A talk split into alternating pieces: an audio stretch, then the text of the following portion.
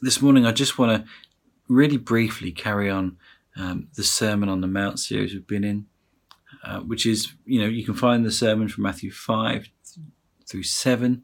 And it's really, uh, you know, a, a, playbook of what Jesus wants his people to look like living for his kingdom. So this morning we're in Matthew 6, uh, verses 19 through 21. So let me start by reading this.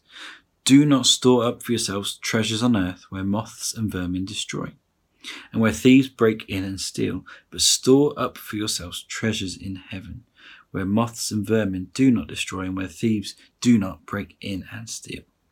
For where your treasure is, there your heart will be also. So, what are these treasures that we store up? What, what is Jesus talking about here? Well, when Jesus talks, uses the language of treasures in heaven, this is treasures in God. But actually, in the Jewish tradition, you wouldn't say treasures in God because you'd be saying treasures in Yahweh, and they didn't use the word Yahweh because it was so holy. So, how do we store up these treasures in God in the hope that it's to come rather than on the earth? Well, I guess something that's useful to do is just figure out what what are those treasures that we might store up here that give us, you know, lead us in temptation to pursue them too much, too hard. And the big ones in our culture is money or wealth, and then possessions or things, materialism. Both of these have their issues, and actually, both of these have things that Jesus talks about a lot. Jesus talks about money quite a lot, and we're going to visit a couple of those places this morning. But before we do that, I want to take you on a quick history lesson. Uh, and now, some of you have immediately zoned out as I've said that. What you'll come to realize about me is I'm a bit of a history buff. Uh, but I try not to bore it, bore people with it too much. But if you asked Ash, Ash, my wife, to guess what I'd choose to watch on TV tonight, uh, she would probably guess correctly a documentary of some sort about history.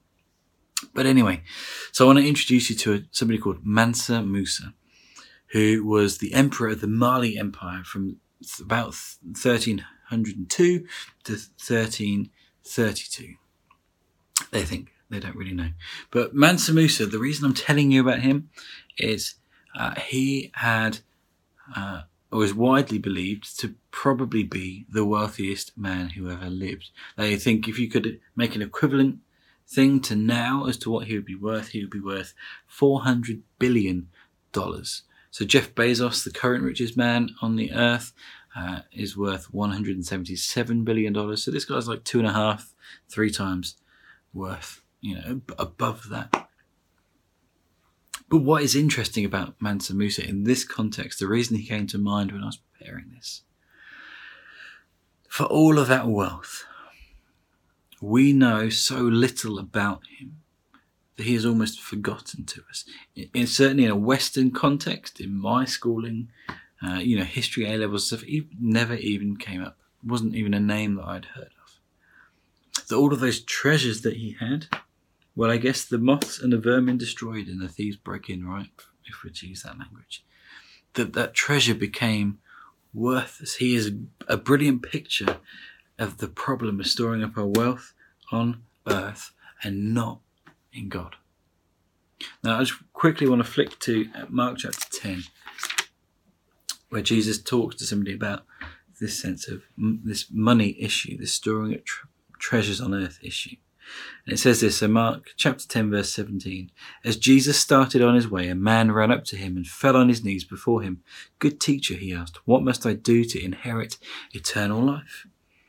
Why do you call me good? Jesus answered. No one is good except God alone. You know the commandments. You shall not murder. You shall not commit adultery. You shall not steal. You shall not give false testimony. You shall not defraud. Honor your father and mother. Teacher, he declared, all these things I've kept since I was a boy. Jesus looked at him and loved him. One thing you lack, he said. Go sell everything you have and give to the poor, and you will have treasure in heaven. Then come, follow me. At this, the man's face fell. He went away sad because he had great wealth. Interestingly, here, it would seem that Jesus' response to storing all this wealth is that in many ways to store treasure in heaven, we have to treat our money differently. Now, this is a challenge in our culture. You know, one of the things that really inspires me on the one hand, but really challenges me to my core as you read about the early church in Acts chapter 2, is that they sold all their possessions so that nobody would go without.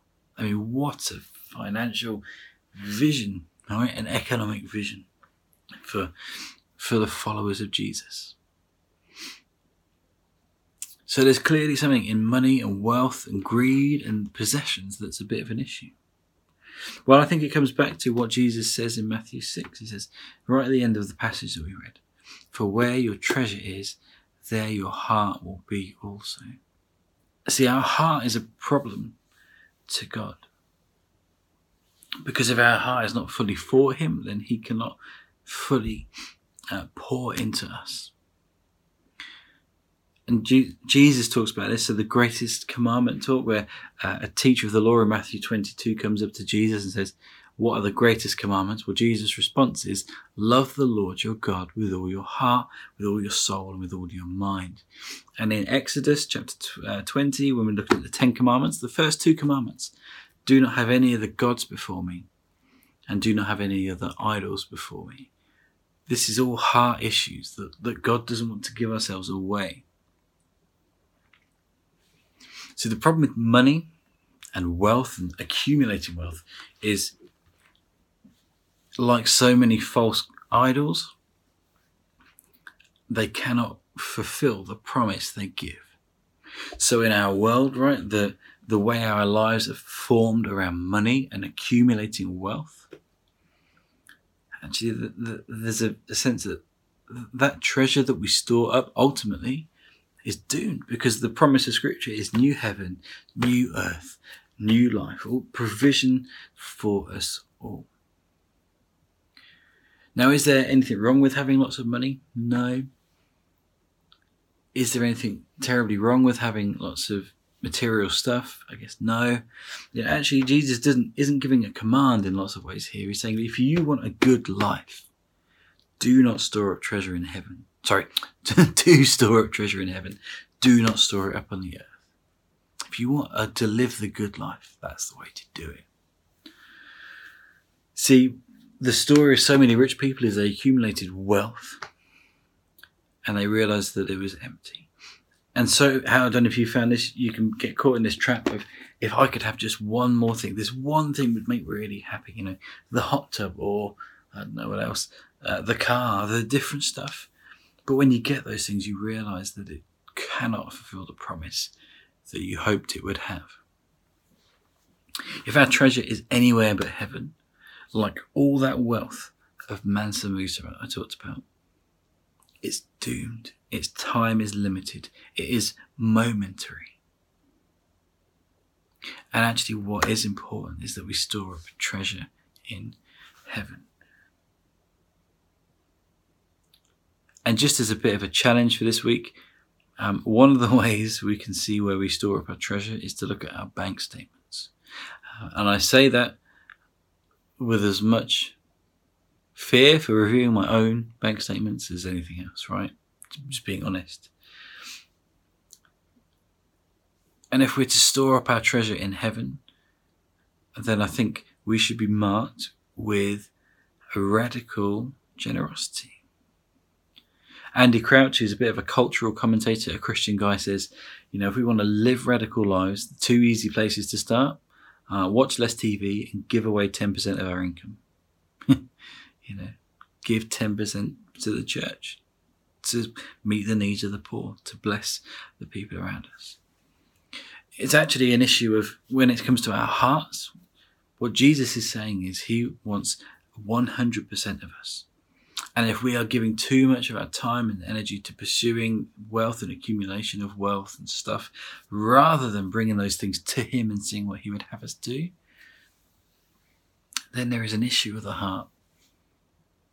And those treasures will steal away our, our energy and our efforts from God and onto those things. And that's really what we want to avoid. So this week, just a, a, challenge. I know that that's not an easy talk, and I've crammed it into like ten minutes. But just this week, I would just come prayerfully to God and go, Father, where am I at with this stuff? Would you speak to me? Would you show me? Maybe you want to ask some close, trusted friends just their perception of you and how you are with money and stuff and just see what they say.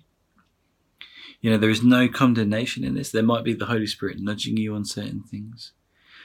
But I think as we draw close to God, as we explore what it is to be formed into the image of Christ together, I think money and wealth and stuff for a lot of us is one where um, He just wants to make us more generous and more open to hearing His voice on those things and giving up, being willing to change some of our plans with that for Him. But anyway, I'll leave it there.